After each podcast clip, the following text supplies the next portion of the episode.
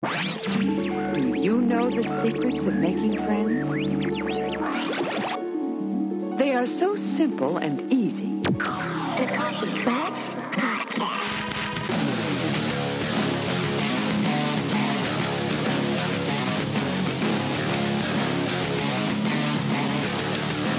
Welcome to the Coffee Klatch Crew Sherlock episode review. I'm Jason Pistorino, I'm Christina Lomangino, and today we are reviewing Sherlock Season 4, Episode 2.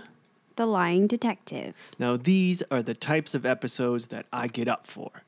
This is when I'm excited to do a podcast. When there's an episode that we just didn't like as much and we don't want to be Debbie Downers and shit all over everything, it's hard to get up for it. And uh, I think we did pretty well, but this is like, hell yeah. This felt like old Sherlock. Yes. I it mean- had the spark that the last episode was missing. Yeah, I'm not sure if that had anything to do with the directed by. This one was written by Steven Moffat and directed by Nick Hurran. You may know him from other things Little Black Book, Minority Report, The Show. which we liked. It only had one season, but I mean, we kind of liked it. We loved the futuristic part of it. It was lacking in some. I enjoyed parts of it, but bigger than that, he did His Last Vow, the Sherlock which is my episode. favorite Sherlock episode ever. Yep. As well as five episodes of Doctor Who. So he's worked with Moffat and Gatiss. So correct me if I'm wrong. Gatiss wrote the last one, Moffat wrote this one. Yep, I think you're right. Now that doesn't mean that Gatiss sucks. You know, we have podcasts that suck comparatively to other other ones. And he had a hard task. Yes. You just can't help but see the comparison that it's different writers and different directors and mm-hmm. wonder if that means a lot to how we perceive it. And some people may have not liked this episode. On the whole, it got a lot better reviews.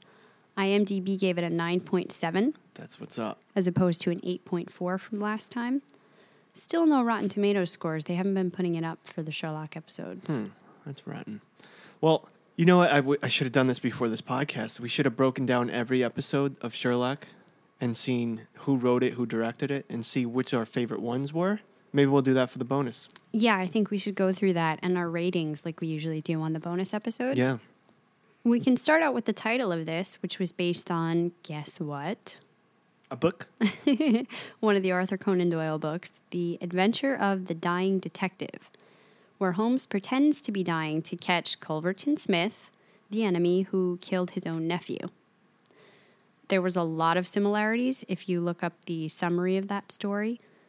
He hooked Watson in to come over and join the case with him by making him think that he was dying, based on a poison, the same poison that Smith had given to his nephew. But once he got him to confess, with Watson hiding behind a partition or something like that in the room, he brought him out and he told him that he was faking it. He hadn't really taken the poison. He'd made himself look sick in order to get Smith to confess to the crime. Ah, so it's very similar. And, well, broadly, but Yeah, in the big strokes, definitely. It's also been said that the character is perhaps loosely based on Jimmy Savile, a disgraced British entertainer slash charity fundraiser who was a former BBC icon. And it came out later that he was accused of multiple sex offense crimes. well, that's very meta, huh? Yeah. Wow.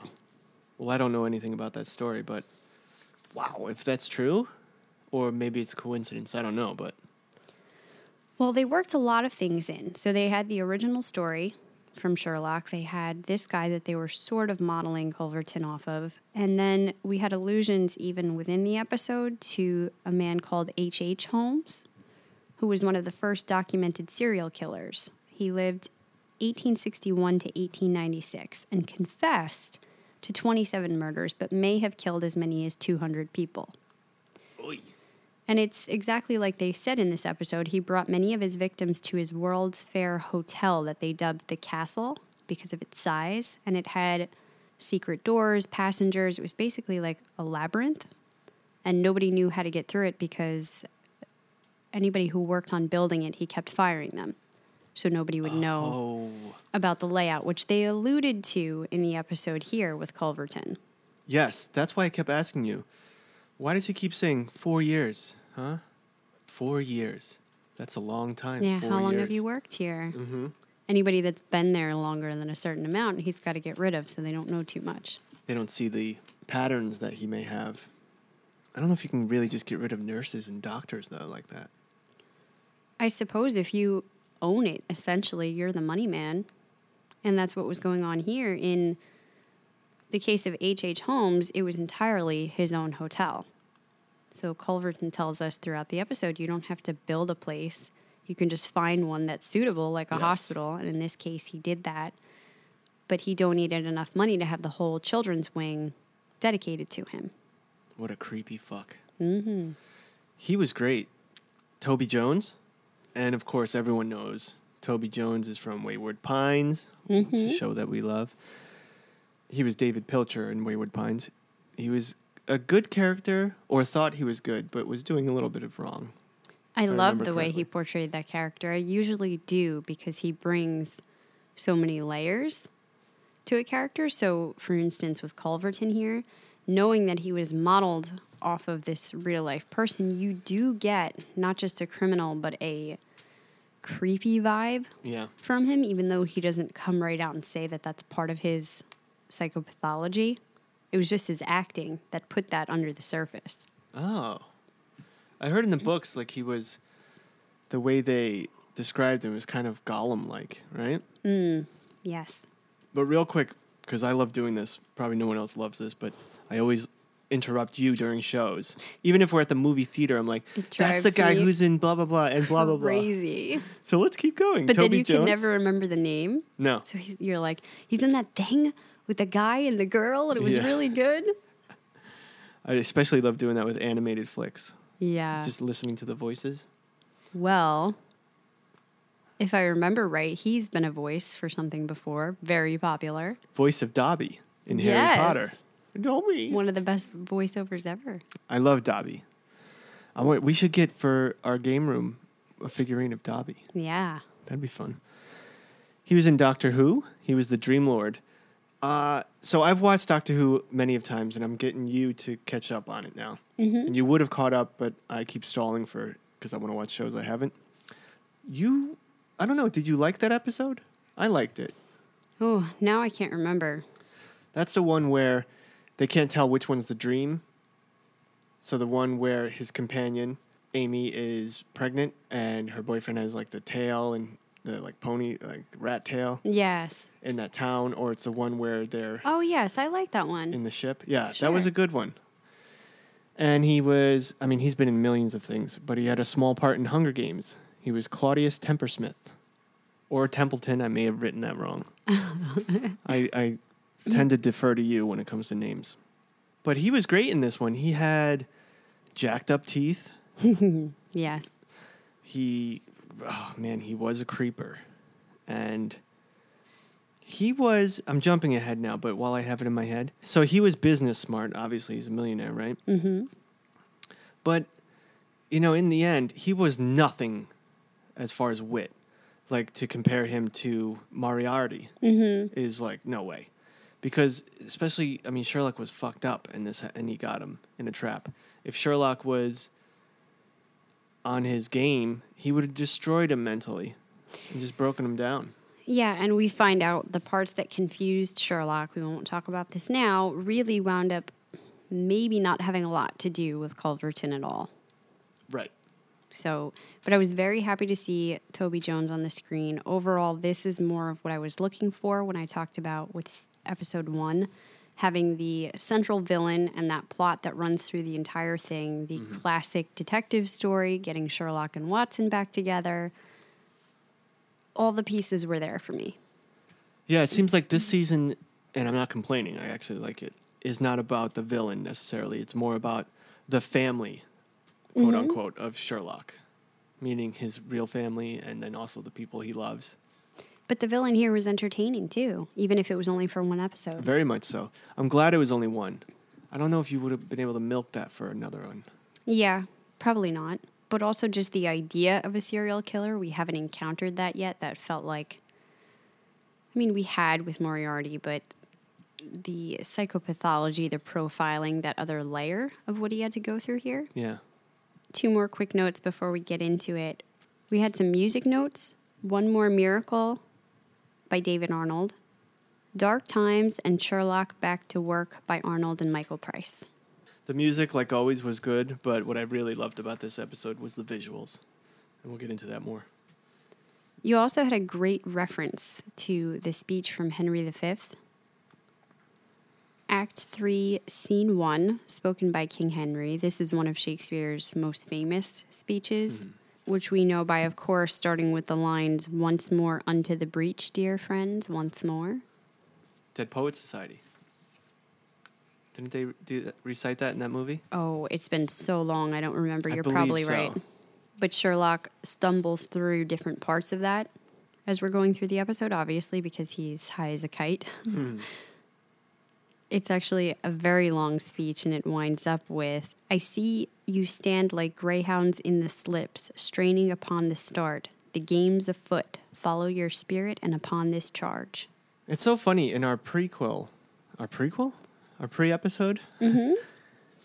we had talked about how you know the game, the word "the game" is afoot or the game is on, mm-hmm. was present in this BBC version of Sherlock, but not as prevalent as the books or other Sherlocks that we've seen. Well, they hadn't actually then- spoken it that much up Right. until now. And now it's like, Everywhere. yeah, They say it all the time. which is awesome. Overall, I also think this episode was helped by being just a little bit shorter. It was an hour and 30 minutes back to our regular time, as opposed to the hour and 50 minutes from episode one. Yes. I try not to uh, gear the length of the show that much in our podcasts as far as if there was a good length or not because we're taking so many notes while we're doing it that an hour and a half is exhausting for us but it might be you know an hour and 45 minutes of Sherlock might be awesome for someone else while we're like oh my god my brain hurts you know Yeah, well, it can be exhausting when there's a lot going on, but I definitely felt the difference of it was a good exhausting this time. It was exciting. Everything felt like it moved on pace from one scene to the next. It flowed nicely, Yeah. unlike episode one, where parts of it felt very strung out. And then they flew through other things that I thought were important, and it just didn't tie together as well. yeah and this one only Sherlock was strung out yes. But that's something we can discuss later. There were a few things that people had to critique about the episode. I don't know if I necessarily agree with them, but we'll get into that all after the plot. Before we go into the plot, this is just something that one of your favorite actors and who was on the Golden Globes last night or two nights ago, Tom Hiddleston. I believe, now we didn't do any research, but again, going off of the voices, if you're watching it not on BBC, because I don't know if it's on BBC, they mm-hmm. do the Master Collection mm-hmm. before the beginning. And it basically, there's a voice who's telling you, you know, welcome to the Master Collection. Masterpiece. Yeah, Masterpiece Theater. Masterpiece Theater. And, you know, he says the people that have put money towards this, because you notice there's no commercials. Sure. So this is the reason why there is none, is because of this Masterpiece Theater and the people that put money into it. I believe that's your boy, Hiddleston. Yeah, it definitely sounded like him. That's it. I mean, that's a, that shit's fun for me. All right, well, we do have 18 glorious scenes to get through. It was pretty lengthy with the amount of information we have. We'll try to move quickly. The episode opens in a pre credit scene with a gunshot ringing out. Sherlock remains distant to Watson, who is still grieving. Watson confesses to his new therapist that he doesn't sleep, but he doesn't tell her he is hallucinating conversations with Mary. Meanwhile, outside the office, an Aston Martin crashes into the garbage cans, followed by police and a helicopter. This scene was great. It was very intense in the beginning, a very close up shot of our boy John. Mm-hmm. We see, okay, so last episode ended with Sherlock in therapy, and we got John back in therapy. New therapist, new place. By the way, that house is beautiful. Of course, Sherlock does this so well with the way they juxtapose very deep and, and serious segments with something very funny and light. Just juxtaposed right up against it. And it works so well. Well, and we'll go back to the gunshot later, but we have to mention it here in the opening that we see it superimposed as Watson starts to wake up. The gun is firing in the background. Yes. And still smoking. You believe this is his recollection because he says how he doesn't sleep. He just sort of lies there thinking about it, the gunshot that killed Mary. Mm-hmm. However, that's going to come back in again later and make you wonder if that's actually what you're seeing. And the scene ends here before you see who gets out of the car, and they make you believe that that's Sherlock because the therapist is presently questioning him where Sherlock is, and he's telling her that he hasn't seen him. He's been holed up at 221 Baker Street. With shows that I love, most of the time they are very quotable. And there are millions, millions of quotable scenes in this episode. Mm-hmm. Watson sitting with his therapist, he says, I'm letting my daughter down. How the hell is that okay? Mm. And it sounds not that good of a quote out of context, but if you saw it, it was very heavy and very moving. Yeah, well, his performance just continues to be amazing. He also says if Sherlock wants to get in touch, it's not something you can miss, or something similar to that. And of course, that's when we get that car scene. Yeah, and that's what leads you to believe that that's what's going on, Yeah, that it's Sherlock. Sherlock. But then we move over and we are quickly introduced to the villain of the night, Culverton Smith, a prominent philanthropist slash entrepreneur who is gathering his close colleagues for a meeting. He tells us one is a high ranking police officer, one a member of judiciary, one sits on the board of a prominent broadcast, two work for him, and one is his daughter Faith. He starts the meeting by telling them the worst thing you can do to your friends is tell them your darkest secret. If they decide they'd rather not know, you can't unsay it. Once you've opened your heart, you can't close it again.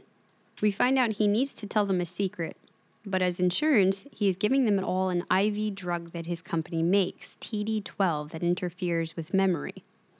He says civilization is always dependent on a measure of elective ignorance, and then he confesses he is going to kill someone.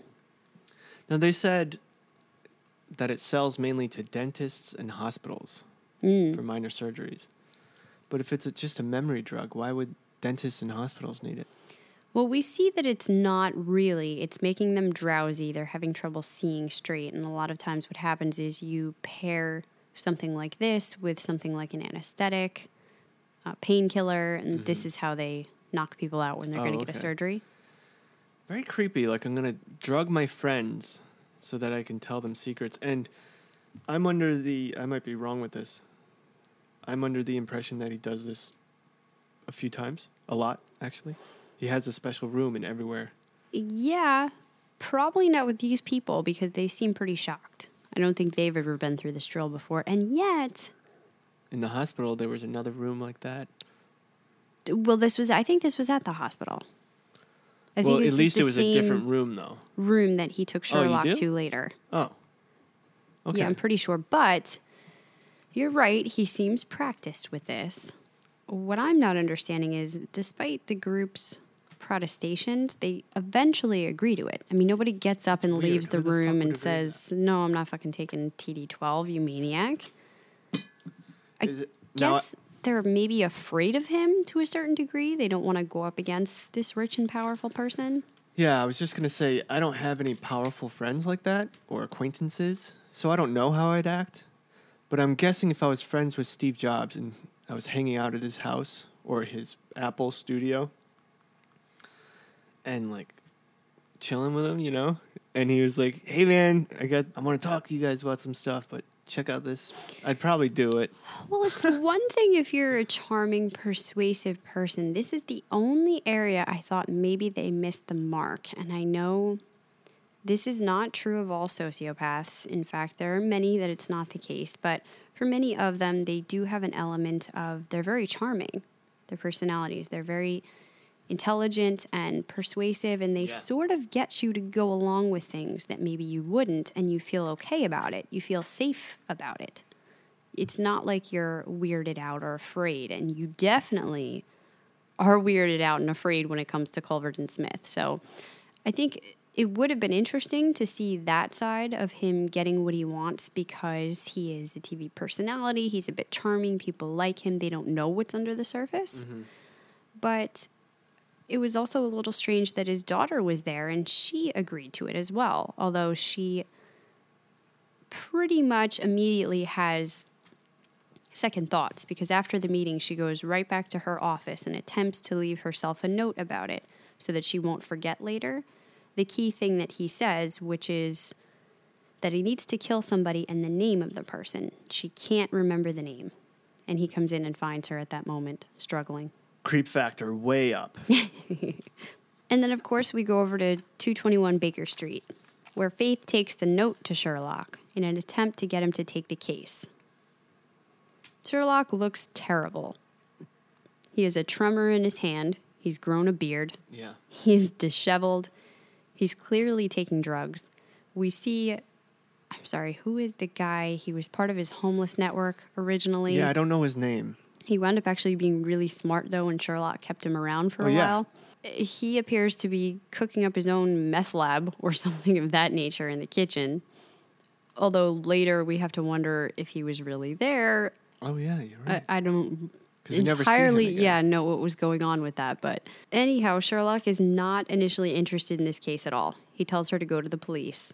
When she pushes it, he starts to try to make some deductions, although faulty ones. He just can't seem to get a read on what's going on with her, and we assume that's because he's high. He's seeing the words around her in the air, but then it was cool. He's actually wiping them away. Again, I, and I said this last episode. This show is known for this, and they do, they're doing it so even better this season. I love where he's fighting with those and he's wiping it away like it's like you're a chalkboard. Like no, no, no, mm. that's not it. Just the graphics are beautiful. New ways to interact with it. We've never seen him do that before. Yeah. And yet he doesn't let her go. He realizes when she's on her way out the door, he starts to put the observations together and he tells her she's got a gun in her handbag and she's suicidal. So the two of them go for a walk, and just as they're about to leave, Miss Hudson comes out and asks Sherlock who he's talking to. Yes, and also that guy said, "Who are you talking to?" as well, hmm. which I think makes it he was real. Actually, he was really there.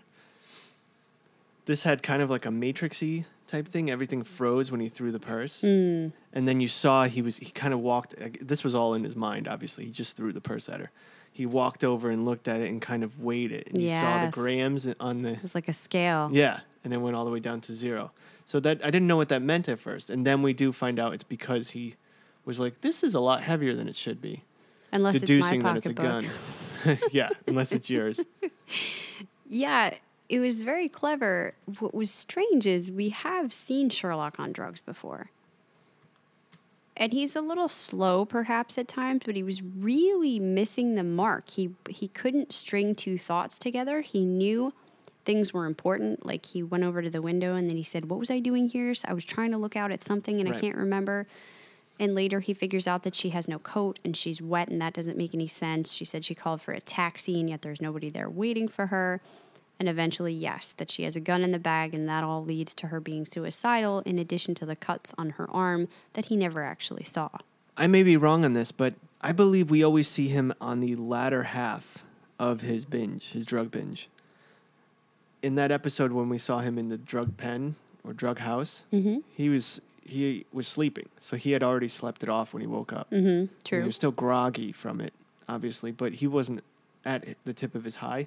But also, I think he ramped it up to get to hell, quote unquote. Right, too much. Yeah, even the guy that he was with, I wish I knew his name. Uh, I'm sorry, guys. He even said, You're doing way too much. And this is me telling you that. Yeah, and it could have even been a different kind of drug because we saw a syringe in his drawer, and we're not sure if he's ever done drugs to that level that he's injecting himself. Yeah. But I do wonder if it had, even in the slightest bit, something to do with her, and we'll just put a pin in that to come back to later. Simultaneously, we see that Mycroft has been tracking Sherlock's movements and he's watching him go across the city. So Sherlock starts to go on a walk about town with Faith, and he reveals his deductions to her, how he came to those conclusions. He knew she was keeping a note hidden in a book from a loved one because of the crease, but has recently taken it out, meaning the relationship has ended. It is now on display in her kitchen, which he got from the steam on the paper and the smells. She is suicidal but still cooking, and yet she has isolated herself. And this is the point where he draws a board in the air, Yeah. and it's an imaginary amazing. board, but then he takes the note and actually pins it to it, and it becomes real. And as he's continuing along with his observations, he draws a window on the opposite side that it's facing, talking about where the sunlight comes in. So he knows she lives on a narrow street on the ground floor because of the angle of the light in a small room. That was beautiful. So we got to visually see what he does in his mind in this one. Now we do visually see it many cases in the show, but this was different. And I'm a visual thinker and learner, so this was, you know, special for me. It was just a completely new twist on something we already know. And again, one of the many reasons I enjoyed this episode, yeah, we know his deductions and how incredibly intelligent he is to put things together. We've seen a little bit of his mind palace before, but not the process of it happening right before your eyes. And it's at this point they see the helicopter observing them, and she says, Big Brother is watching you. And he said quite literally. Yes. and there we go to Mycroft is talking to Lady Smallwood, who's still upset that he accused her. He notes that Sherlock is wandering around seemingly aim- aimlessly, but when they trace the route on the map, it spells fuck off. so he's still in his right mind enough to know that his brother's watching him and to send him this message. I love that. When they finally lose tracking visuals, Mycroft calls Watson to tell him Sherlock has gone rogue. He then says Sherrinford is secure. Now, before Watson even answers, he's been calling him for a mm-hmm. while. And Watson is ignoring the phone call from Mycroft. And he's talking to Mary, who's passed away. Of course. And he says, Of course, it's about Sherlock. It's always about Sherlock. And, you know, I don't want to breeze over this. This whole Mary being part of it, I loved it. Some people didn't, apparently. And it made me obviously still miss her and miss her even more because she was there and they were reminding us of how awesome she is. She's very clever, she's funny, she can be sad at times, enduring, and sweet. She is able to, in this one episode, pull out all those feelings, her alone, from me, which was brilliant. Yeah, I really enjoyed it too, and we'll go more into this later, but I know certain articles criticized this show because of the lack of maintaining any strong female characters. Mm-hmm. They say that they're almost interchangeable, and every time one is introduced, they completely negate their point by having them only be important as they are central to Sherlock. That it's really his world and everything's about him, which, of course, it is. Yeah, It's, it's always Sherlock. been about Sherlock. That's really the point of the show. I don't think they're trying to make any commentary about females. I think it's like that with everybody, including Dr. Watson. This world revolves around him.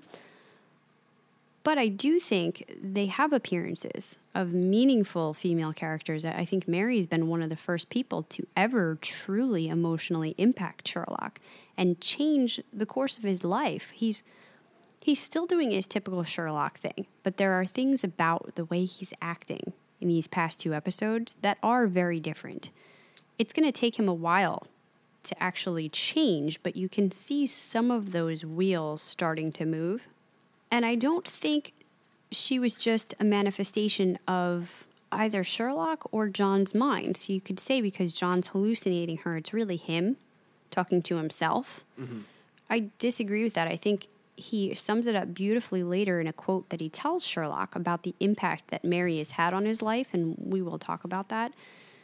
But she is now the voice in his head. Yeah. She, it's her personality, it's her thoughts, it's what she would have said to him day to day, continuing to affect him. And he doesn't know what else to do without that guidance. He still needs her to help him and that's why he's continuing to turn to her. And so we didn't have to completely say goodbye to her in one episode, and I think that makes it easier to like lose it. her. Yeah. Yeah, it wasn't just, uh, you know, oh, she's gone, never to hear from her again. Mm-hmm. Back for a minute to Sherlock and Faith, who walk all night on the streets. She says he's nicer than she expected, which is going to be a key point later on. He finally agrees to take her case because of one impossible thing she said that her life turns on one word, the name of the person her father was going to kill. But he realizes it shouldn't just be one word. If it's a name, it should be two. At this point, he takes her gun and throws it in the river so she can't kill herself. That's going to be his payment. He says, Your own death is something that happens to everybody else. Your own death is something that happens to everybody else. Your life is not your own. Keep your hands off it.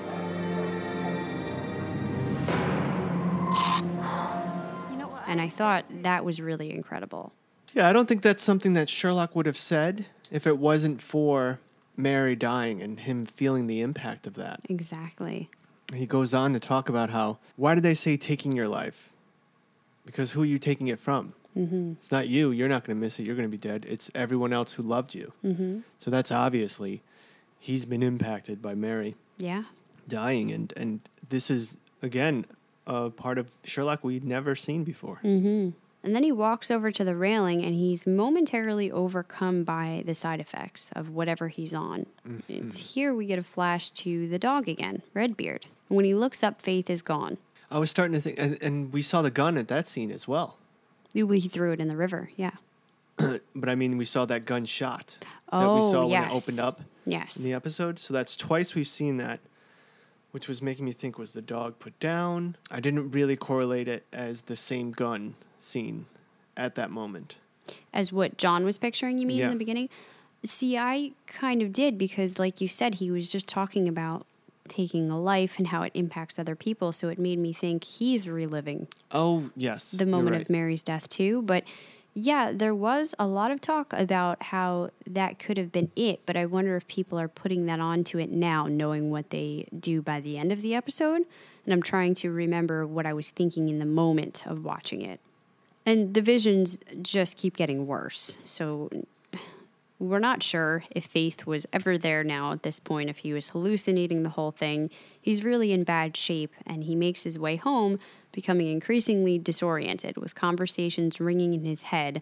He starts to deduce that Culverton is a serial killer, and that the word she remembered was actually anyone. He needs to kill anyone. The hallucinations on the street quickly turn to those happening inside of Baker Street, where he's actually walking up the side wall of the apartment. That was so cool. And he talks about profiling serial killers who have a compulsion to kill and money. So in all these scenes that you just spoke about, I loved how he's in the middle of the road and it's there's no one in the road. Mm-hmm. And through the, all of this walking he did, I thought maybe it was so late at night there was no one there. Mm-hmm. But in actuality, when he comes out of it for a second, you see he's causing a traffic jam. He's in the middle of the road and everyone's honking at him. Yeah. And then you get a quick blip, and then he's back in the in his apartment with that guy saying, "Where you been?" Well, actually, the guy was in the road with him at first, Yeah.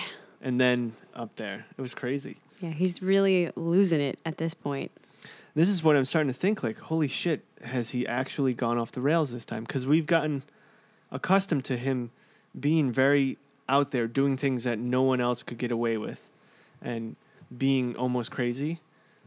But he always comes back to form so quickly that we're like, oh, it wasn't that bad. But this is when you're starting to think, like, holy shit, things are actually that bad. Yeah, I think no matter what we find out later, things definitely are that bad at this point. He can't even make his deductions properly. He doesn't even really know where he's at. And I think they did a beautiful job of using the visuals to show you that. Him walking up the wall. Then he passes out on the couch, and you see the words three weeks later sort of written underneath. Oh my God, that was such a great transition. So it slides up, so he's lying down. So parallel with that is a road with a painting on the road, or the, the words painted just as if it was the regular words you see on road, roads. Yeah. mhm. And it says three weeks later, and which immediately brings you right back into that scene with the car. Yeah, it gets you completely disoriented right along with him to feel the state of mind he's in, and then almost grounds you again, pulls you back down to street level, and then we go back out into a normal scene where most normal people live. Yeah. I wouldn't say a normal scene. It's a str- it's a car I race. was going to say, although the next scene we go to is not entirely run of the mill, the police are continuing to chase the Aston Martin. So we go back over to the other side of that scene, which lands outside of Watson's therapist office with the cops trying to pull over, who we find out is Mrs. Hudson. Oh, what a reveal. I did not see that coming. She got helicopters and cars and she could give two shits. And I was like, wow, she's got a nice car. And I was thinking Mycroft must have given it to her at first. I- didn't know where she got it from. And she could not give two shits about the cops. And I loved it. She was like, ugh. And she's like, it's for you. And it's Mycroft to talk to the cop. Like, Yeah, just talk to this leave guy. her alone.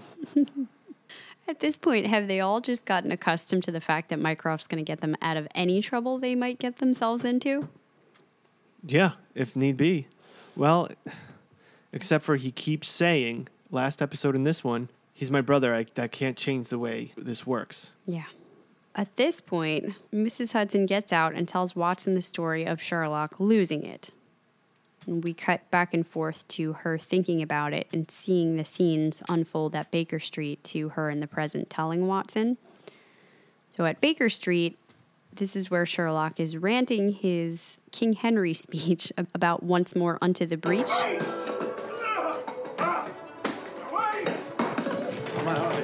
He's lost it. He's totally gone.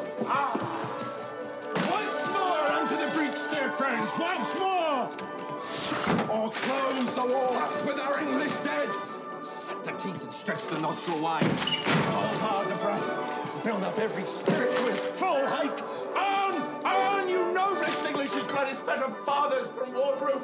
And you, good yeoman, whose limbs were made in England, show us here the mettle of your pasture. Which I doubt not, for there is none of you here so mean and base that hath not noble luster in your eyes. I see you standing like greyhounds in the slips, straining upon the start.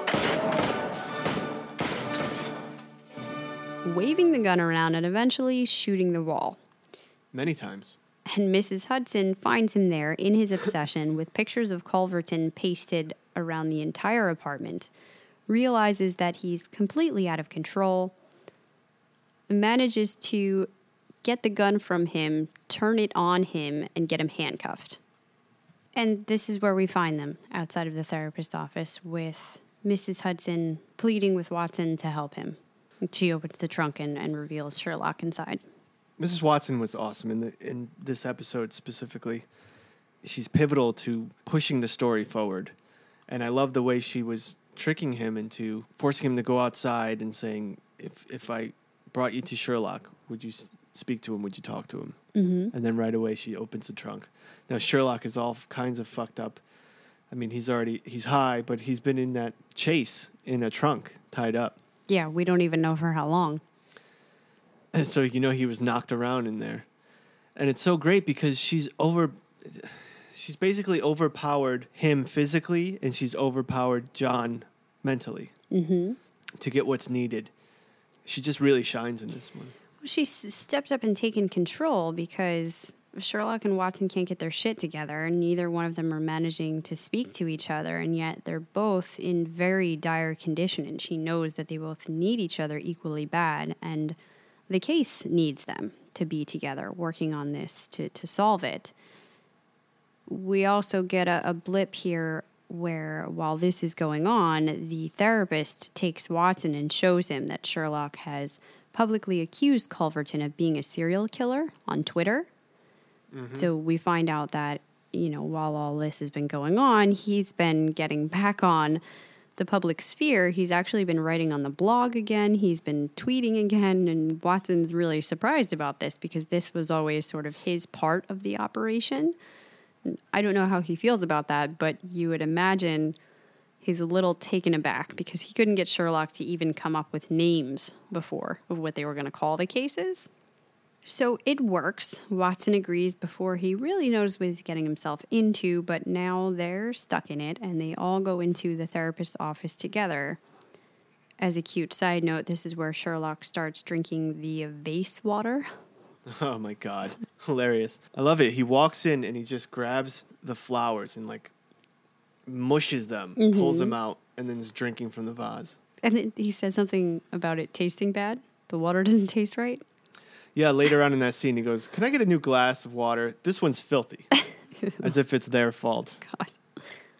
It's so great. Like, I bet Cumberbatch had so much fun shooting this episode. Oh, I'm sure. And John privately wonders to Mrs. Hudson how she can afford that kind of car.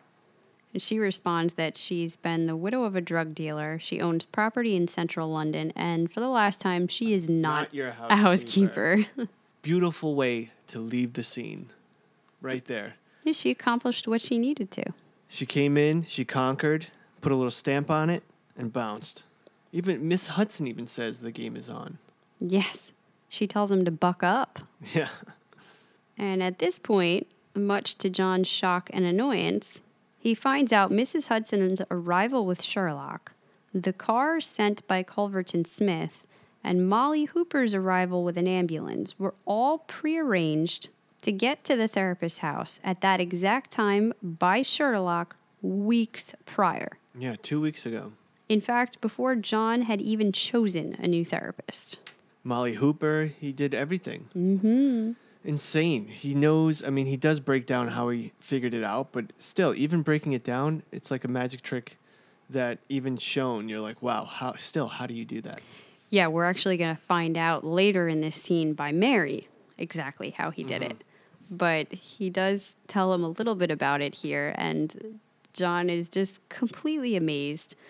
Down to he knew that John was going to insist that he get looked over because he's clearly been on drugs. He's a mess. So he called Molly, told her to get there with the ambulance so that while Watson rides in the car that Smith sent, he can ride with Molly and get looked over. Yeah, he needed a second opinion. And who's he going to ask? Molly. Mm-hmm. I love the another quotable section. Sometimes can I borrow your car? No. Oh, poor John. he can't get anything he wants. Well, Sherlock tells John that even though he's a mess and in hell, by the way, this was a great mm. foreshadow to later, he's not wrong about Culverton, who is an evil monster that must be ended. And he can't do it alone. At this point, Watson grudgingly agrees, and Sherlock goes with Molly in the ambulance to be examined. While John gets in the car where he talks to Mary, and she explains how Sherlock figured out who the therapist would be. The basics boil down to it was the first available lunchtime appointment with a female therapist within cycling distance of Watson. It was at this point I was wondering is Watson really just thinking all of this? So is Mary a projection of his own mind and he's actually figuring out the clues of how Sherlock did it and put it together? Yeah. Or is this something Mary would say and it's only because he has her voice still in his head? But He would still need to figure it out himself. To absolutely. I mean, he deduces a few things this episode, and I'm like, oh shit. Mm-hmm. He's got the Sherlock fever. They all arrive at the studio to meet with Culverton. Getting out of the ambulance, Molly says if Sherlock keeps going this way, he only has weeks to live. And it's here that we realize he really has gone too far. Regardless of why he's trying to do this, he's actually physically in horrible shape, even though he immediately says to Watson it's all part of the plan. They go inside and meet with Smith, who is filming a commercial with the tag, I'm a serial killer. At this point, I was very weirded out. I was like, okay, this is beyond bizarre. How does this guy, even if he's a philanthropist and an entrepreneur and making tons of money, how does this fly with anybody? It's clearly a rebuttal to what Sherlock has been putting out there Right. publicly about him, but it's very strange. Well, he's got the money. He can just tell them to film him and do a commercial I for his own so. product. And it's kind of his. It's pretty smart. Oh, he's calling me a serial killer. Well, I'll I'll flip it, and I'll actually say I'm a serial killer with my cereal. Yeah, but it was so creepy. How is that going to Oh, yeah. help him? Right. I don't think Well, that helps his image. Well, what it did was it made everyone think it was part of his campaign for the right cereal. right he now takes them to the hospital where they go to the new wing which he has donated money to so it's named after him to meet with a group of children as a little note here no one is very excited about john Yeah, everyone claps for for Sherlock, and then when they introduce John, everyone's like, "Ka." I yeah felt so bad for him. I was like, "Come on." on the way in the nurse doesn't even believe him when he keeps trying to Oh, tell her goodness. it's my blog i'm john watson she's like, like, no and then even when she realizes it is actually him she's like oh but it's sherlock's blog and Yes. he's taking all the credit for it Yeah, but then she says, "It's kind of gone downhill lately, hasn't it?" And that's when Sherlock is writing. So but she doesn't know that. no, she doesn't. oh poor john during this session with the children first sherlock tries to stumble through talking about the case but then culverton starts asking questions and hinting at being a serial killer he asks sherlock how you catch one sherlock says serial killing is an expression of power evil signature of human destruction it requires only plain sight and they are easily profiled But Culverton points out that that's only the dumb ones, the ones that get caught. Those that are both rich and powerful are untouchable. So he makes references to the queen here, for instance. If she were to commit a crime, she probably wouldn't be caught as easy. Not Her Majesty. Money, power, fame. Some things make you untouchable. God save the Queen. She could open a slaughterhouse and we'd all probably pay the entrance fee. No one's untouchable. No one. So this whole scene was very strange. One, we see that Sherlock is really out of sorts. I'm still thinking at this point, like he'll turn it on when he needs to, but he can't even tell the kids about any of their cases because he keeps naming them right away. He's trying to like see see if you can figure this out, and he's like says, the hanged man was you know Yeah, you could like you see the said, hanged man. drugs wearing off, but he hasn't quite gotten there yet. Now, Mm-hmm. I think, did they give him something yet? When he gets to the hospital, they do give him a pep shot of something that I, I don't know if it's supposed to reverse the effects or get him together more. If oh it's, I don't remember that. But uh, yeah, he's. I think he's still dealing a little bit with the after effects of whatever drugs he was on. Plus, he's always just super socially awkward. He doesn't know how to deal with regular people, much less children.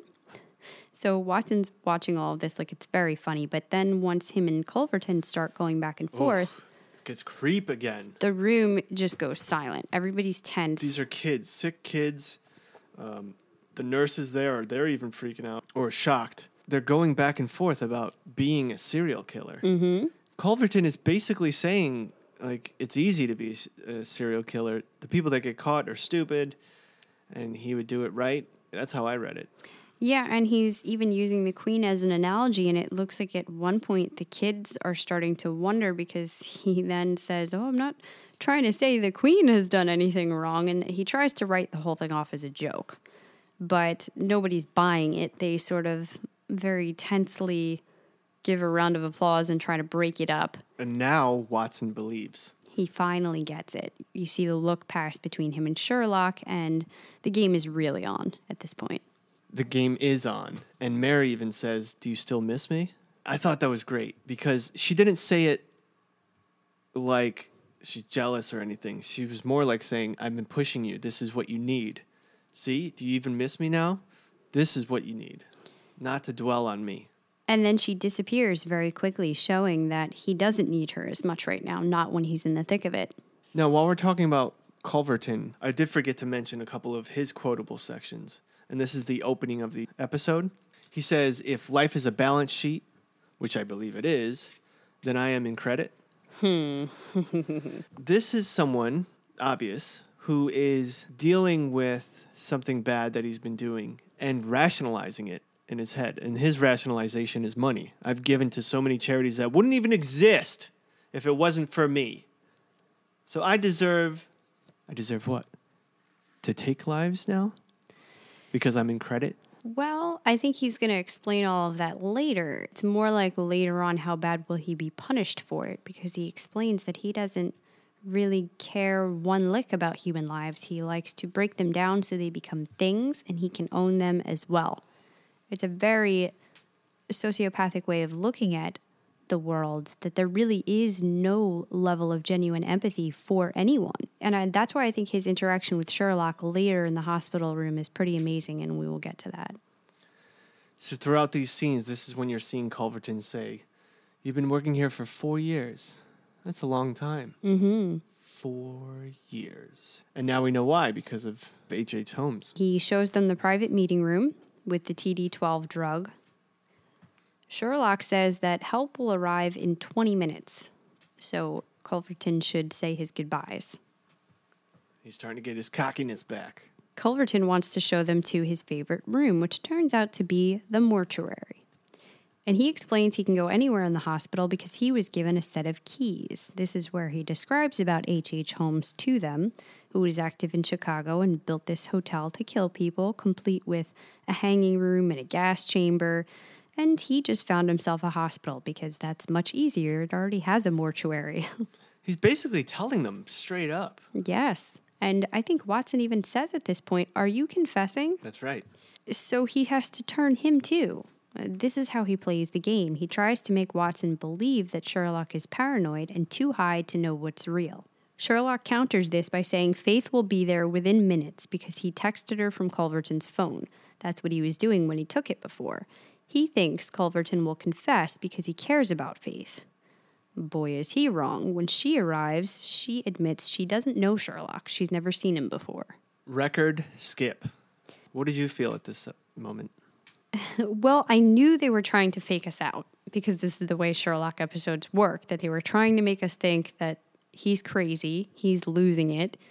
That conversation that he had with Faith never happened. He was drugged out of his mind and too high to realize. But I knew it was too early in the episode for that to be true, that this was a hook, and they were trying to sway Watson's opinion, and thus they were going to sway us. What got me a little concerned was when Sherlock himself started to look like he was crumbling.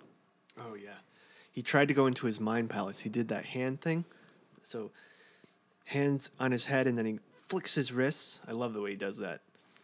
And then normally you go into his mind palace. Nothing happened. Mm-hmm. And he couldn't get in there. Normally, if it's the world trying to break down Sherlock, he's still there looking confident, saying they're just trying to take me down a peg, much like when Moriarty tried to smear his name publicly. Right. but it didn't work. Here, he is really in danger. And that's what actually finally made me wonder how this could be. It's a different person than the one who visited him at Baker Street. This is not the faith he saw that night. So, who was it that he was meeting with? That begins to raise that question in our heads. Culverton begins laughing maniacally at Sherlock, and that really seems to be hammering in the final nail. Trippy. You know, some would say it was this moment where he lost his faith. Sorry. Stupid. Oh, I have to say, I think this was some of Toby Jones' best acting at this part in the scene where he's just laughing crazy in the background. It was really compelling creepy. and convincing. And Sherlock begins to become very unstable and frustrated. He starts accusing Culverton of picking up the scalpel, but then turns to see it in his own hands. At this point, it becomes mixed with scenes of Lestrade questioning John later about what happened in the room, and he's describing the rest of the scene to him, and Watson telling him they should have seen it coming because he shot Magnussen not that long ago. Mm-hmm. So this is again really making you question Sherlock. Yeah, because I'm now I'm saying maybe I should have seen this coming, and maybe I shouldn't have passed over the fact that he shot some dude in the fucking head. But he was being Sherlock and he was Yeah. confident then. It's him losing his confidence in this moment that's got me really scared. And this final scene really did it because they go back over to Watson first subduing him, but then continuing to beat the shit out of Sherlock until the orderlies come in to stop him. And Sherlock says, It's okay. He can do what he wants. He's entitled. I killed his wife. And Watson says, Yeah, you did. Now we've seen Watson freak out on Sherlock, but not this bad. And Sherlock just let it happen. I mean, his face was really knocked up. This was what Sherlock wanted to say to him this whole time mm-hmm. when he wanted to speak to Watson and and say, I think when he went in the end of last episode to go speak to him, he wanted to say, "I know this is my fault. I'm terribly sorry," and he was able to say it here, and you can feel and see Watson's heart drop once he says that. It's like making his amends, like when he came back and Watson found out that he wasn't actually dead the two years he was gone. Yes. And he allows Watson to continue punching him in the mm-hmm. face as they get thrown out of one establishment after the next. He's going to let him wail on him until he feels better because this is the easiest way for Sherlock to get past it. He doesn't actually have to talk about his feelings. Let's just let John beat the shit out of me for a while and then we'll both feel better about it. Hmm. So that scene follows into a news report later, them talking to Culverton, who says he will not bring charges against Sherlock. They are currently treating him at the hospital, and it's Watson that saved the day. Right there, I was like, shit, he's at Culverton's hospital. Mm-hmm. And I was thinking the worst. I was like, they're going to drug him. They're going to fuck with his head. They're going to make him go crazy. I thought they were. So at this point, I thought maybe that this villain will go on to the next episode. And this would be the culmination of what he does to Sherlock's head in the hospital that really breaks him. And Yeah, I can see that. And they keep the suspense going because you only have a brief scene here where Sherlock is admitted and they say he should pull through. He's unconscious at the moment. And then Culverton sneaks in through the secret door later that night and watches Sherlock as he sleeps. He's with you when you're sleeping. Meanwhile, back at Baker Street, Mycroft is trying to figure out what drove Sherlock off the rails. His spooks investigate the drug lab in the kitchen, and Watson wants to know who Mycroft was talking about when he said, It didn't matter last time and it won't matter with Sherlock. He says he knows Sherlock isn't his only brother. so this is again Watson being Sherlock esque and being like, "What did you mean it didn't matter last time?" Uh, slip of the tongue. and then Mary's like, "He's lying," and he's like, "You're lying." Yep, he's piecing it together. And then he deduces Sherlock's not your only brother. How does he deduce that from there? That's crazy. Well, Mycroft has let a couple of things slip, and we'll get to that later how clever the wording actually was. They get distracted here because Mrs. Hudson breaks in to set Mycroft straight about Sherlock. She says he doesn't understand him, that he's actually more emotional than mental. That's why he's always stabbing the wall when he's working on cases, shooting things. His feelings are getting the better of him. He's not cold the way Mycroft is. Mm-hmm.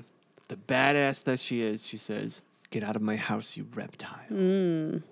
And gets everyone out. You know, knowing Miss Hudson can be this way makes it all the more endearing the way she is with the two of them in season one, two, and three, and the beginning of uh, last episode. She's so sweet to them. And you think, you chalk it off as like an old woman who has nothing better to do. Mm-hmm. But she actually loves them and, and uh, she takes care of them. She fights the fact that she doesn't want to be the housekeeper, but she wants to take care of them in her own way, but not make it where it's expected, you know? Yeah, but now she- seeing that she can be such a badass bitch, you know? A BAB. And I mean bitch in an endearing way. she she never yells at them. No matter what antics they're getting up to, they're ruining the house half the time.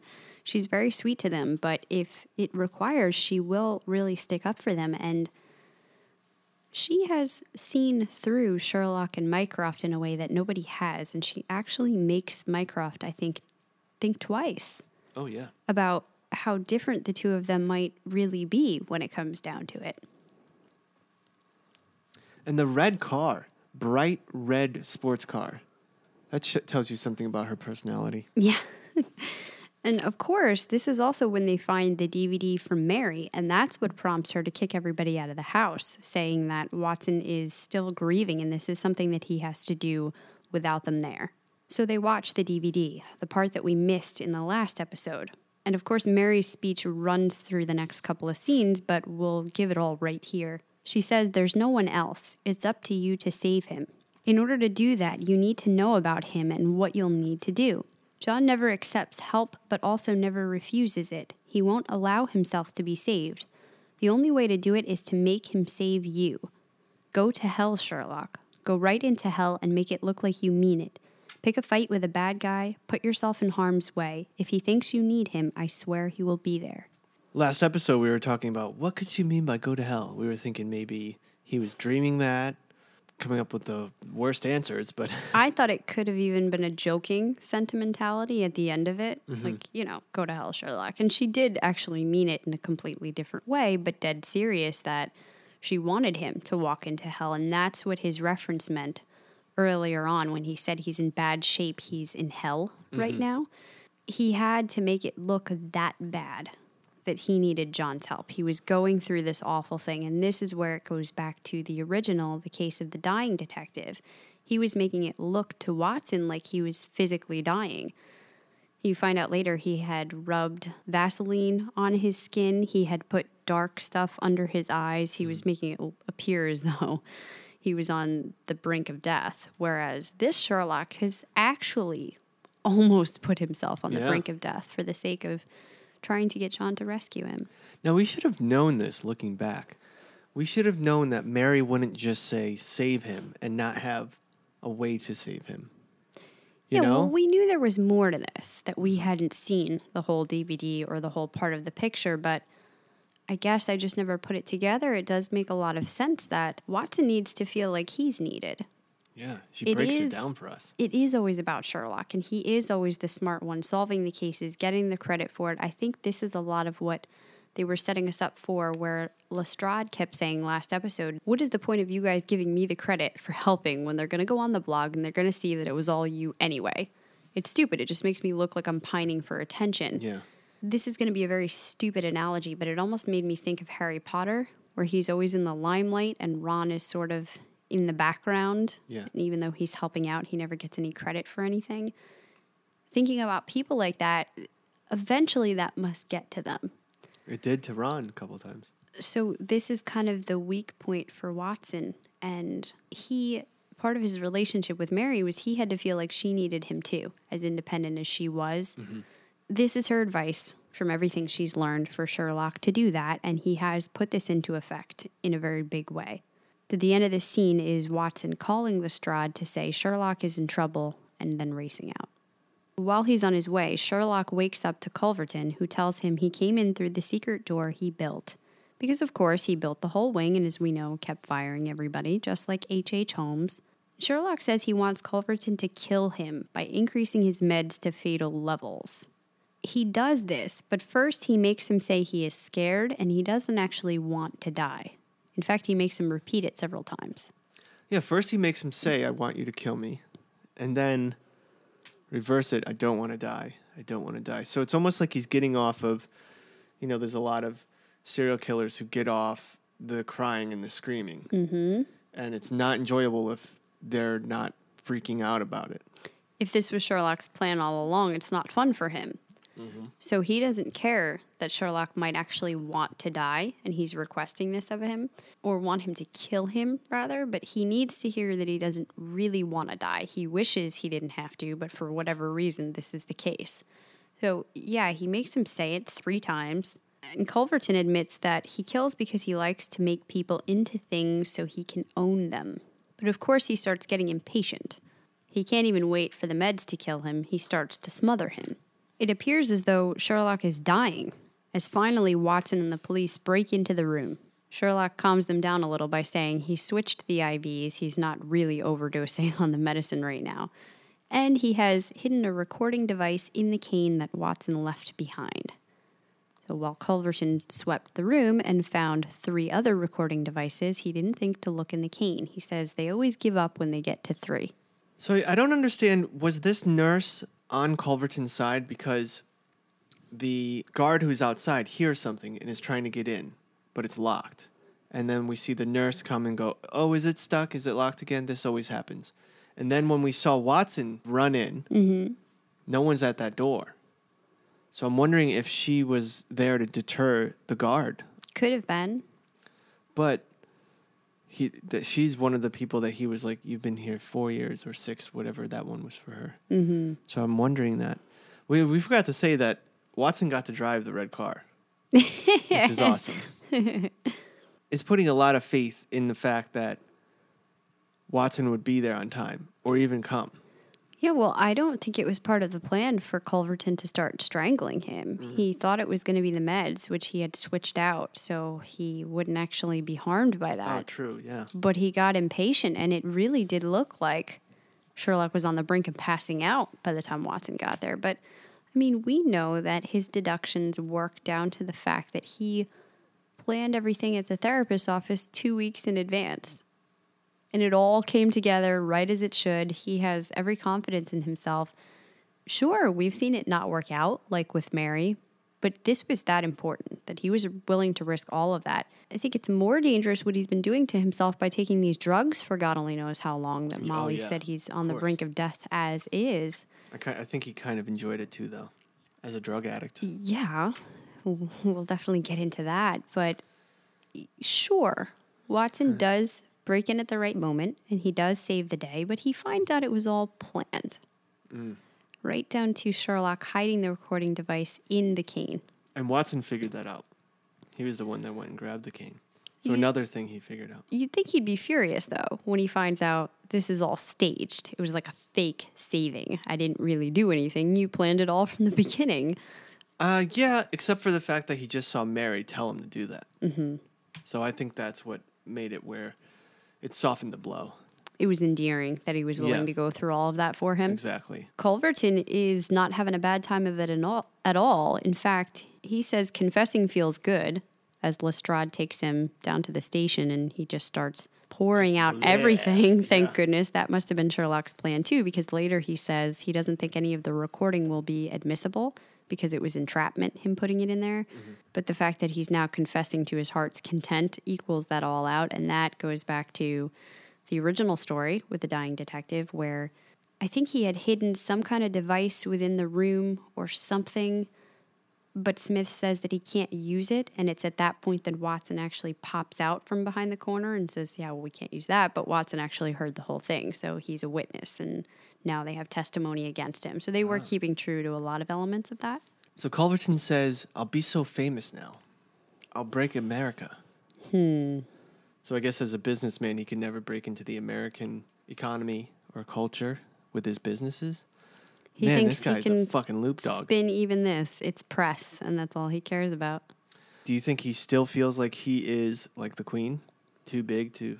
I don't know. He might, or it could just be that he'll be infamous now. It doesn't matter if it's good or bad. People will never forget his name. And that's, I think, ultimately what he's striving for. What a weirdo. You would think people like this in life, you know, the people around them would know that someone's this fucked up.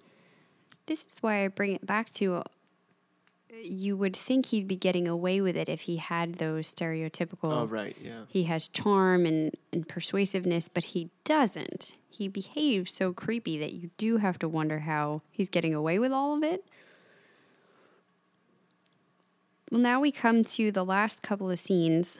The first one is back at Baker Street, where Sherlock confesses to Watson that he hadn't anticipated hallucinating Faith. The rest of it might have been a plan, but that part wasn't. Yet he thinks the drugs may have opened up his own mind to discover the solution. He still thinks it was good that he went through that. Hmm. Watson decides that he's going to have to keep them off of them now and confesses he's not okay, but he knows Mary's death wasn't in fact Sherlock's fault, it was her choice. John, do better. You didn't kill Mary. Mary died saving your life. It's her choice. No one made her do it. No one could ever make her do anything. But the point is, you did not kill her. In saving my life, she conferred a value on it. It is a currency I do not know how to spend. That was really intense how he's honoring her by saying nobody ever respected me like that and put so much value on my own life. I don't even know what to do with it. It's almost as though if you go back to the scene in the beginning where he told Faith she couldn't take her own life because of how it would affect other people, Right, it wasn't hers to take. it makes you wonder if Sherlock himself has flirted with that idea of just hitting rock bottom, but now that he has people that care about him in his own life, it's more than just him, and he can't do that. And is that part of why he's kept people at an emotional distance? Because he has to be responsible for them too. And he's finally coming to that point where whether or not he asked for it, he's willing to be responsible for Watson, for his baby, for Mrs. Hudson. He's willing to let them in, I think. Then they hear the text alert noise. I smiled right away. Everybody knows the sound of that. It's Irene Adler. And I guess she's not dead, Well, we knew that which we surmised. from the uh, end of that of her episode, where it looks like she's about to get beheaded, Mm-hmm. and it's Sherlock. Yeah, but they left that on a bit of a cliffhanger as well. And we didn't know if he'd been in touch since. He says he hasn't, but Watson tells him then that he's crazy.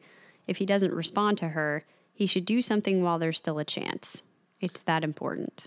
Yes, but you're missing one of the best parts. So, again, this is the third or fourth time that John deduces from the little bit that you can tell or see or hear. And he says, so he hears that text, he knows who it must be. Mm-hmm. And then he breaks it down in his head real quick, and Mary wasn't even there, that it must be his birthday. This only means one thing happy birthday. Yes. Because why else would she be texting him? And didn't she say she only texted once a year? At some point earlier when, when Irene was a thing in the story? Oh, maybe. So, yeah, you're right. He immediately comes to the heart of it and he starts revealing about himself. He confesses that Mary was wrong about him and that he cheated. It might not have gone any farther than texting, but he wanted it to. And says, I'm not the man she thought, but that's the point. Who she thought I was is the man I want to be. We see Mary one more time as she tells John to get on with it. And Watson breaks down and cries as Sherlock holds him. So this is when he has that big confession, and the whole time I'm thinking, I mean, he didn't cheat on her. He emotionally cheated on her, I guess. But it was like, In his mind, that's just as bad, though, because he wanted to. He was pulled away from it. Emotionally, he connected to somebody else. In his heart, he was already away from her. yeah. And it was a very deep scene. Martin Freeman does these scenes impeccably. You know, it's it's deep, it's feel it's heartwarming. You know, he's like and I texted her when you were taking care of our baby, hmm. when you were feeding our baby, when she was crying. And you could see her face for a second I was waiting for her face to get angry. I'm like, "Oh no, but it's not a real person. It's so I like the way Mary. That's a weird position to be in as an actor. Like, how am I supposed to react off of this? You mm-hmm. know. So I think that was done very well. She had to react perfectly because it was what Watson was picturing as his confession moment and her forgiving him because that's what he really needed Yeah. in order to finally let her go. He had to confess to his sins, to say what she meant to him and how she's changed him, and to get back on with his own life. And he was able to make himself vulnerable to Sherlock, to allow Sherlock to comfort him. And then they were able to move forward, the two of them together. That was the biggest hug I've seen on TV, huh? Yeah. There was so much feeling and meaning inside of that one hug. And Sherlock's not really a hugger, is he? But this was an epic hug. And I love what he says to him in response. He says, It's not a pleasant thought, but I have a terrible feeling from time to time we might all just be human. and now they do decide to move on. Watson says that Molly has gotten a cake for Sherlock's birthday, so they're going to leave. He puts on the hat and says, I'm Sherlock Holmes. I wear the damn hat. Isn't that right, Mary? He knows that John's been Oh, talking to her genius. all I love that. That was so poignant. Again, these last three scenes, there was actually one lar- large scene, but we went from humor to touching and endearing, back to humor. Yeah, well, Isn't that right, He's Mary? not judging him. He knows what's been going on. He's not telling him you're crazy, you're hallucinating your dead wife and talking to her. It's, I get it. She was an amazing woman and you needed that. But Mm-hmm. now we're good, Yeah. right? Everybody's good, including you. Isn't that right, Mary? It all seems right in the world again, but we get one final scene. John goes to see his therapist, who tells him he looks better. John tells her about his life. Rosie is doing perfectly. Sherlock is back to normal, solving cases. And Mycroft is fine. Although normal and fine are relative terms when it comes to Sherlock and Mycroft, he says. They cut over to Sherlock at home, finding the piece of paper from Faith and realizing it was real in some sense. When he talks about Mycroft, we see Lady Smallwood giving him her private number, hmm. which I thought was interesting. And he looks down at his blotter, which says, Call Sherrinford. Never thought Mycroft would have a relationship going on, especially with that woman. I don't know if it's going to happen, but she's certainly into it. And I'm very interested to see where that goes because I think she's perfect for him. And I'm so excited about the thought of that. Yeah. Well, throughout this whole episode, we didn't really talk about it, but they were having their own little thing happening where mm-hmm. she was mad at him and like, you know, you never said it sorry for fucking accusing me of this and She's helping him with Sherlock. She knows about Sherrinford, mm-hmm. which is a big deal. But back in the moment, the therapist admits to Watson she already knew Sherlock. She spent a night with him, and she is the woman he thought was Faith. Sherlock also missed the big deduction on the letter. Now we see him looking at it under a black light, and it says, Miss Me. Plus, she was the woman on the bus that Watson went after. Oh man, so the secret brother is a secret sister named Euros. bang. Now, didn't I say she was a bad guy? I was like, that woman on the bus. I wonder if she's bad. Mm-hmm.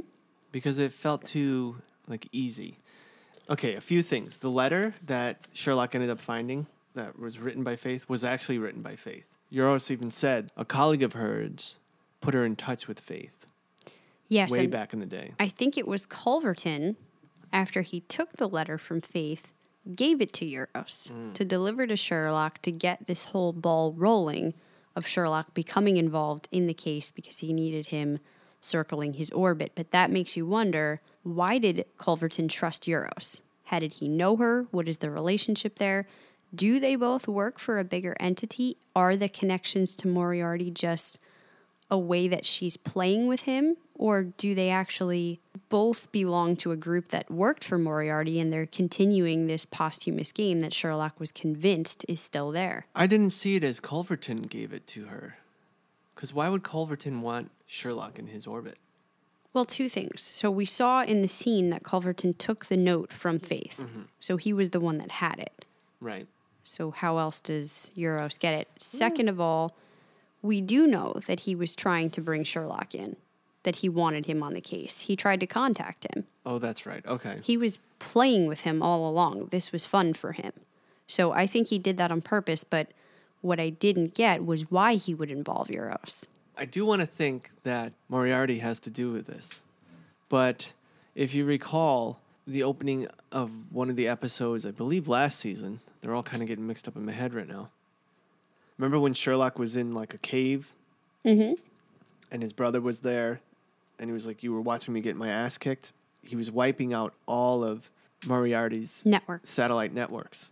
So if they were part of the network, he would have known, no? That doesn't mean he knew every single person that belonged to this, especially if it was their own sister who's just as smart as Mycroft and Sherlock. Actually, I heard that she was even smarter. Yeah. It goes Sherlock, Mycroft, and then she blows them all out of the water. Now, we think she was in a mental institute, right? Or something. Yeah, Locked well, away somewhere. this brings us to our questions. So we're going to jump right to that. Well, first of all, before we do, what are your thoughts on that last scene? The reveal. Yeah, well, this this kind of leads me into the questions and references because the scene ends with her pointing a gun at Watson and seemingly shooting. Right away, I thought there's no way John is dead. That's just not something they're they're going to do. So a lot of people drew attention to if you went back and watched, for instance, the gunshot in the beginning and the gunshot at the end, where you see the gun up close and John thinking about it it's a different kind of gun, and you also see a black sleeve holding it. Mm-hmm. Where later in the office, when she holds the gun up, again, it's a different gun, and she doesn't have any sleeves on what mm-hmm. she's wearing, the woman Euros. And then at the scene at the very end, the close up on the gun is like the one from the beginning. So I think it's a little play with us here that she hmm. raised a gun on him, but she didn't actually shoot it. Right. They also, fans have pointed to something strange going on because the entire time Watson was talking to her, he was looking at the back of the room. Now, he could have been looking at Mary, or there could have been something else going on in that room that we're going to see later. Oh. Remember, she asked him, Why do you keep looking over my shoulder? And he says, Oh, I'm just looking off away. She says, I know the difference between somebody looking away and somebody looking at something. So, again, these could be obvious things. We're meant to think it's Mary because we're seeing Mary the whole time. But if they're playing with us, I'm sure this is a great way later on to explain Oh, yeah. how Watson doesn't get shot. So, I actually liked it, but it was heavily criticized by some people who said the second episode was way better than the first, amazing all the way up until this scene. And they should have ended it at Baker Street. This was a cheesy way that felt very heavy handed to bring in yet another mystery that didn't need to be revealed in episode two. I don't know if I agree with that. I I don't. I loved it. Yeah. I loved the intrigue. I had the same questions that other people did about Euros, such as how did both John and Sherlock fail to recognize her? So John didn't realize that the therapist was the woman that he fell for Right. on the bus. Now she was wearing a wig, but it was pretty obvious the one she was wearing on the bus, and it still looks like her. He's been meeting with this therapist seemingly for a while now. Did you notice? I didn't notice. I mean, I didn't, but I'm not the one who's falling for a woman and then seeing a woman close up all the time as a therapist. I, I just feel like He only saw her twice. That yeah, one time on the bus, and then the next time when she's sitting at the bus stop when he's breaking up with her, essentially. And that's for a second. So, but how eh, often do you think he thought about her in his mind after that? You know, hmm.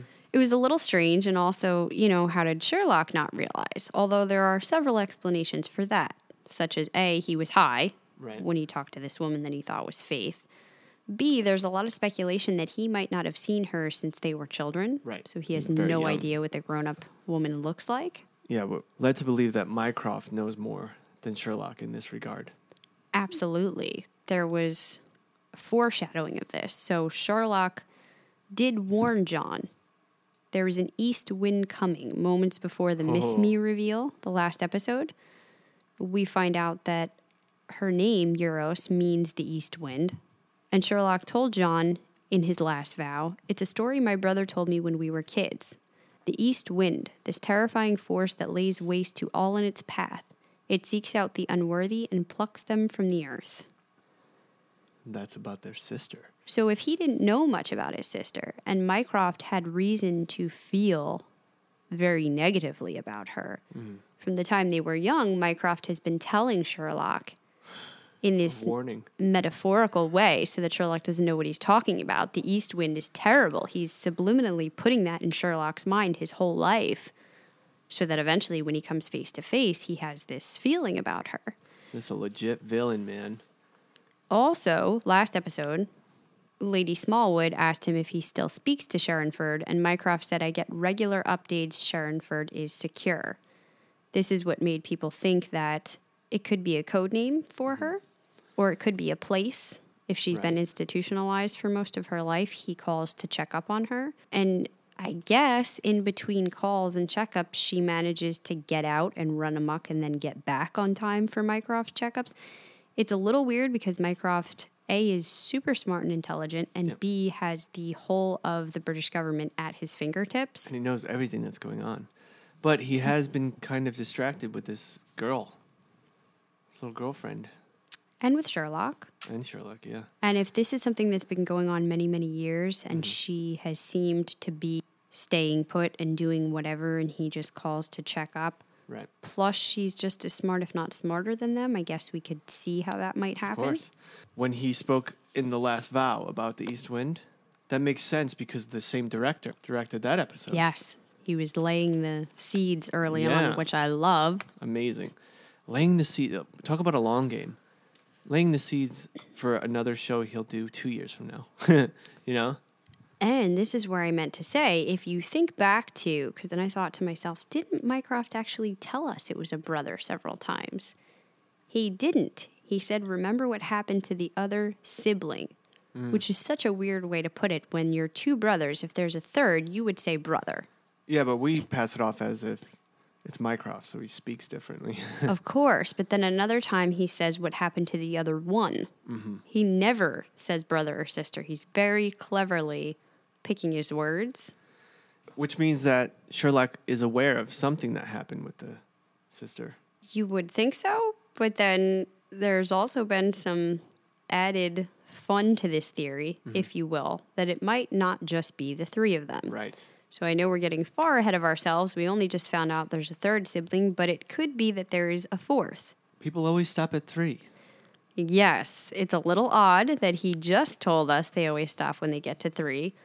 Plus, there have been some rumors that guess who will join the cast as a guest star on Sherlock. Tom Hiddleston.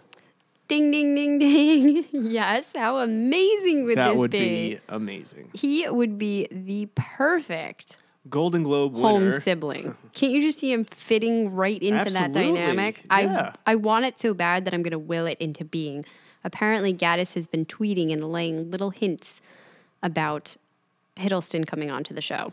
But we also had some big clues back at Comic Con when there was a picture of Mycroft, Mary, and Sherlock sitting next to each other, each holding up signs. Mycroft said Thatcher, which of course was about our first episode. Mary said Smith, which is about Culverton. And Sherlock said Sherrinford. So they've been playing with us. Weird looks on all their faces too in that picture. Mm. There's also been some really even off the wall conjectures as to how this all ties into Redbeard. So you were talking before about how maybe the dog had to get put down and that's why he keeps remembering it. People have wondered what if she did something awful to the dog I was just thinking that. and that was the first sign of her not being right and that's why she got put away and institutionalized and Sherlock has sort of blocked that out. It's a traumatic memory. Perhaps. They've also said maybe she actually did something terrible to Sherlock. And in order to block that, he remembers it being the dog and not him. So we have Sherlock, who is a genius, but with that genius, there's a lot of quirks mm-hmm. that don't really mesh well with society. Then you have someone even smarter, Mycroft, who is even further. Almost emotionless. Yes. So do you think when you get as smart as Euros, that your mind can actually break and you become a psycho?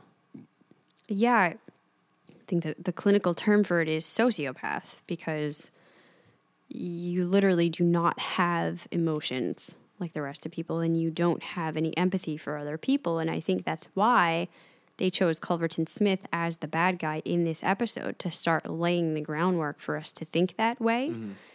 And introducing Euros right at the end here, I just think it's beautiful parallels. And uh, I think we're definitely going to find that out about her. Now about that scene, real quick, because I keep forgetting things. There's so much in this episode, so I'm, I apologize for always going back. People have said that it was very, the reveal of it being the sister was very Scooby Doo-ish. I think that's very extreme.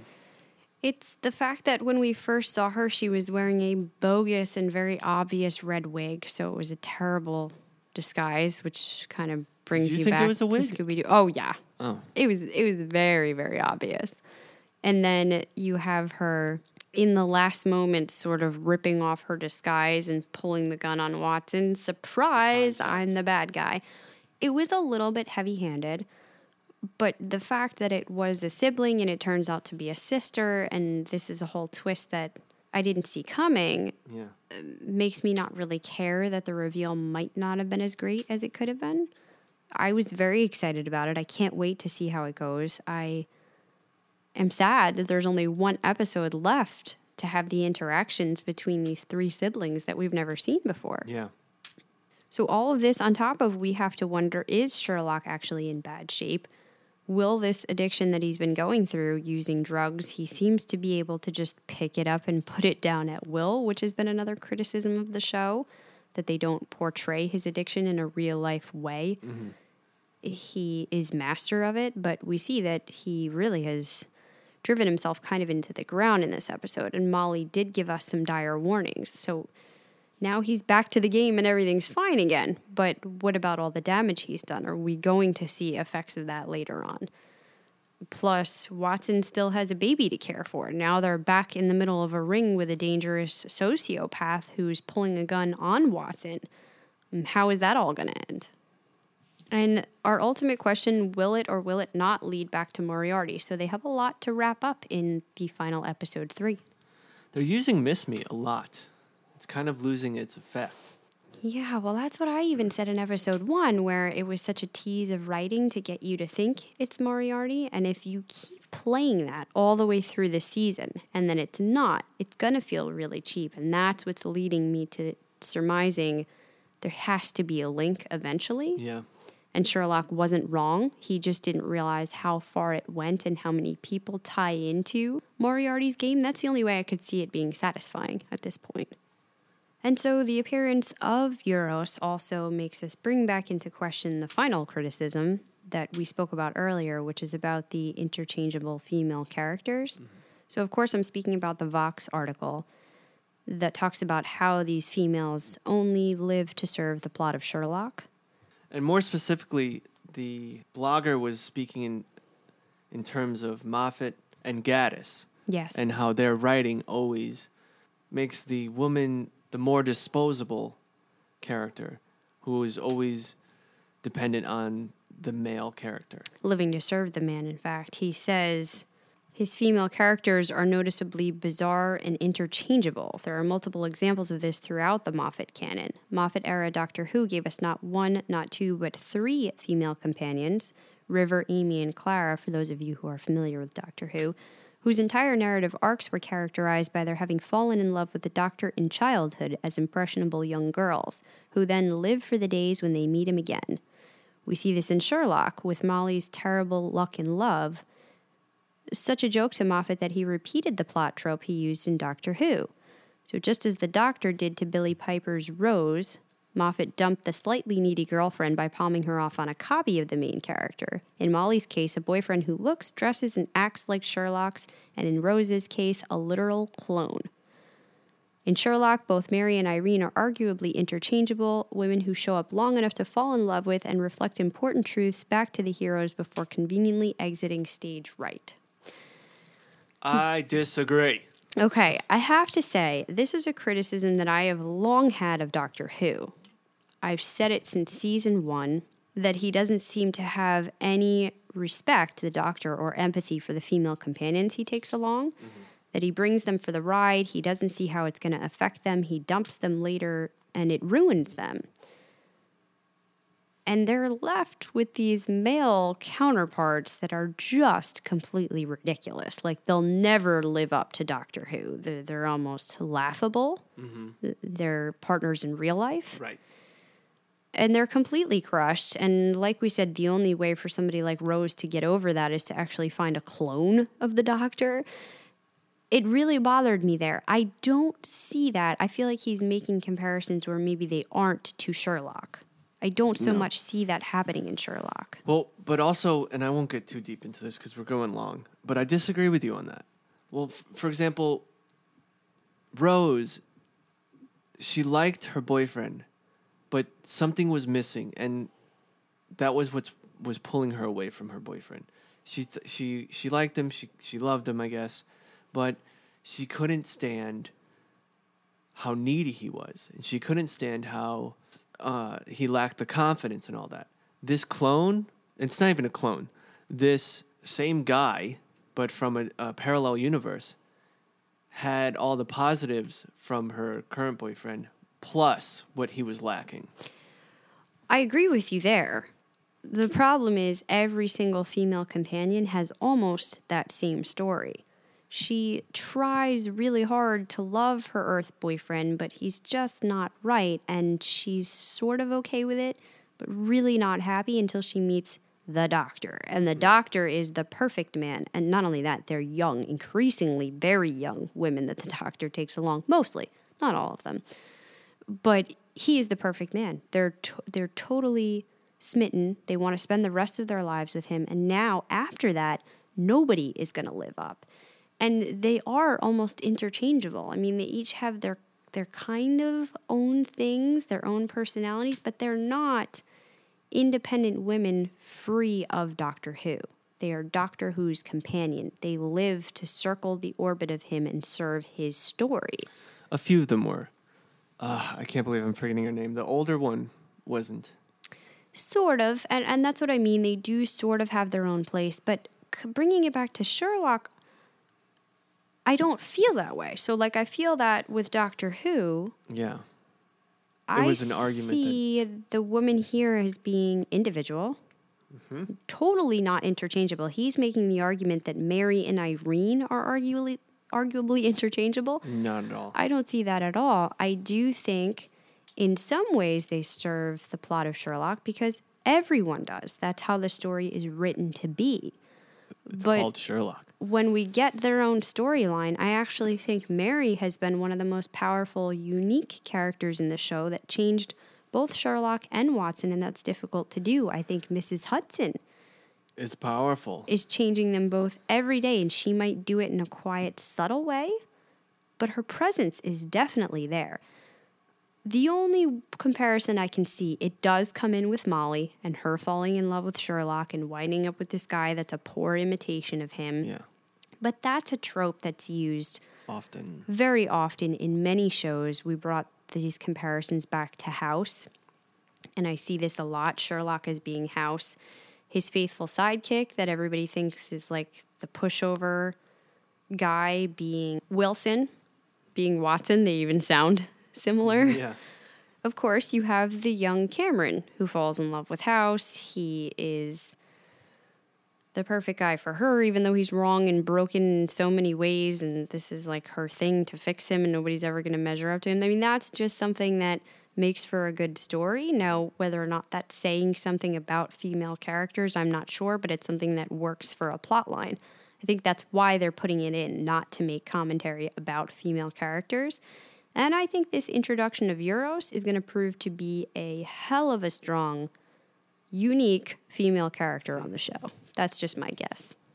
Well, I think that about sums it up for this very long episode, too. So, Jason, do you want to get into our rating? Dear Stalkers, I still hate that. I kind of like So it. our- It's growing on me. Our Dear Stalker, our Dear Stalker rating.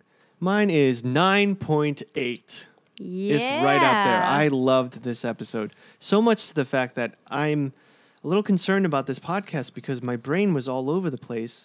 I know I forgot a bunch of shit that I wanted to say, and I know I kept going backwards because I forgot things. And but I, I think I think we did well enough. Um, this was this is the Sherlock we know and love. Yes. This is the type of episode that made us like this BBC Sherlock version more than the Robbie D's version. Mm-hmm. So, I mean, I have no complaints. I didn't think maybe it was, it's not perfect. Nothing's perfect. Maybe it was a little heavy handed, but it was a great reveal. It was exciting. It was titillating. Mary being there was perfect. I, I hate when just a main character just is gone. So I think this was beautiful Mm. the way they did it. Miss Hudson was amazing.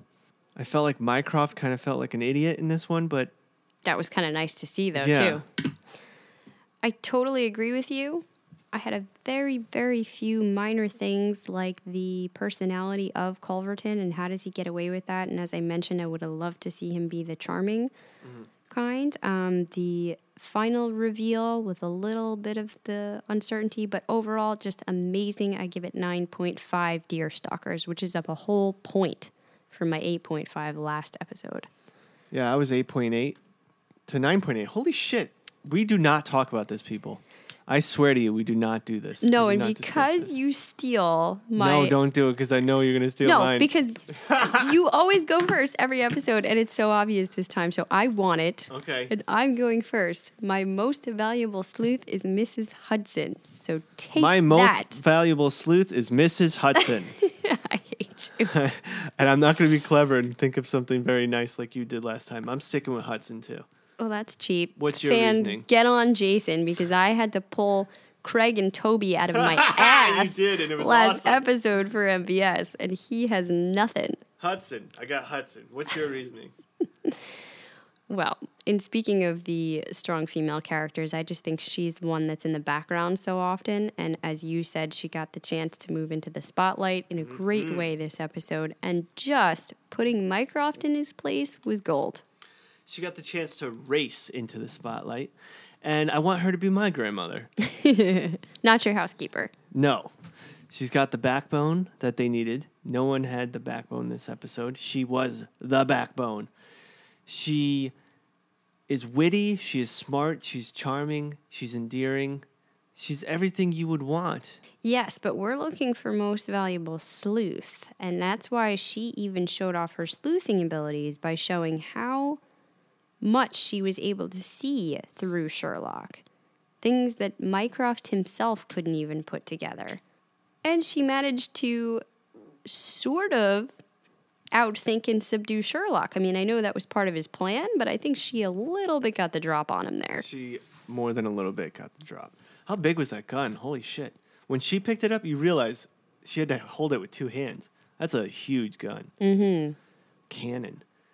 So, yeah, And how about Miss Hudson. hallucination Mary pulling out the sleuthing abilities Absolutely. to John to figure out how Sherlock wound up at the therapist's office. I like that. That was a good honorary. Keep in mind, though, it was Watson. I know. That makes it all the better, though. Yeah. We forgot to mention the credit letters, of course, spelled out once more unto the breach. I want to give a shout out to at Yoda Claus. He was the one that tweeted us that Reddit page in regards to the gun, which made us dive deeper. I also have to give a shout out to Phonetically Correct. I love their message where they left last week. Jason trying to defend Watson was great. Sorry, man, he isn't the perfect guy. I agree. They also say they're curious to find out what we will review next after Sherlock. I am too. I have to tell you, we were almost set on, we can finally reveal this, reviewing the new sci fi show, well, not so new anymore, but it's called The Magicians. They are almost at their second season, which will starting s- end of January. start of- fifth, I believe. right the end of January. It was an amazing series. I feel like people might not know about it enough. Yeah. Um, if you have watched this, if you have any interest in hearing the review, please write in because we need to get enough buzz going about that in order for us to review it. I don't want to miss it because I think it's perfect for you guys. Just the right mix of fantasy with a very, very dark edge to it. I can't actually believe that it's a Syfy Yeah. production. It feels way more high value than that. But I see it being a very niche kind of crowd. So Yeah. if you're into it, please, please, please write it, tweet it, do something to let us know. If we don't get enough people on the bandwagon, we'll have to find something else. And if there's something that you really want us to do, let us know that too. This is the scary part because we don't want to do a show and then have no one listen and then we're just talking to ourselves. That yeah, well, we actually even thought Sherlock would be bigger than it is. So Mm-hmm. if Sherlock is not that well known, it makes me feel very insecure about a little known show, The Magician. So the other thing we were playing with is Doctor Who, but there's probably some other options. So within the next week or so, please give us your thoughts.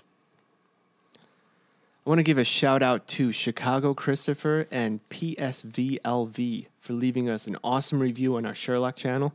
Thanks to you guys. Brand new channel. We're already ranked 49th on top of the charts. Now, we didn't expect to even get ranked because it's a three week channel. Mm-hmm.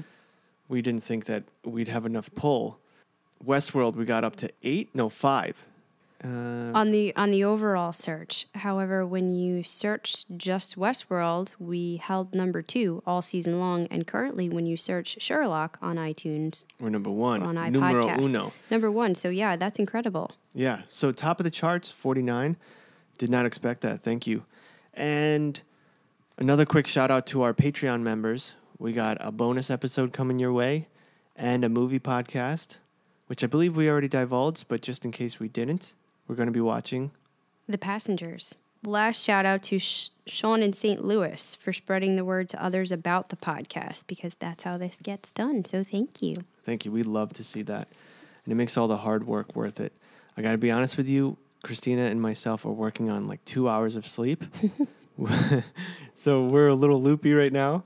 But I think if I edit it tomorrow, I can make it sound, or at least make myself sound smarter. You still sounded good. Hopefully, this will be all right. We are really enjoying this Sherlock ride. We have one more episode to review, and then, of course, we will be doing our bonus episode to talk about all of Series 4. But next week, we'll be here for episode 3 The Final Problem. You know that uh, everyone sees three and stops looking? Some people are hypothesizing that there might be a fourth episode. I don't think so because that's not a secret you could have, really, because of scheduling. Well, you never know. I mean, But that, would, be, fun. That would be tremendous. In this one, they say every path you've ever taken is your memory of Euros. It's not a game anymore. It's not a game. It, didn't this episode start off with "It's not a game"? I think it did at some point. Yeah, and it's not a game anymore. That's an amazingly dark foreshadow. I can't wait to see what happens and to be back here for our review next time. I can't wait to see how they're gonna make someone seem smarter. Like, how do you make someone seem smarter than Mycroft? Brilliant writing. Man, I had a blast. I hope you guys did too.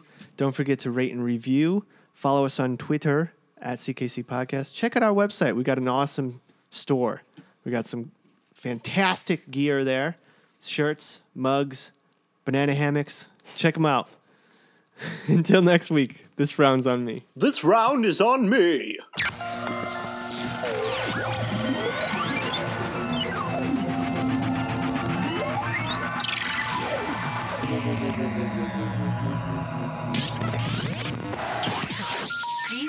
And try again. Should maybe have this at the ready. Energy, energy, energy. Fake it till you make it. Have the energy, even though today was the longest day in the world. It's my rap. Show was. Every, every rap. Okay. Been up since five, worked out twice. Finally ate some food, and now I overdid it. Shakespeare! All right. Ready? Yes.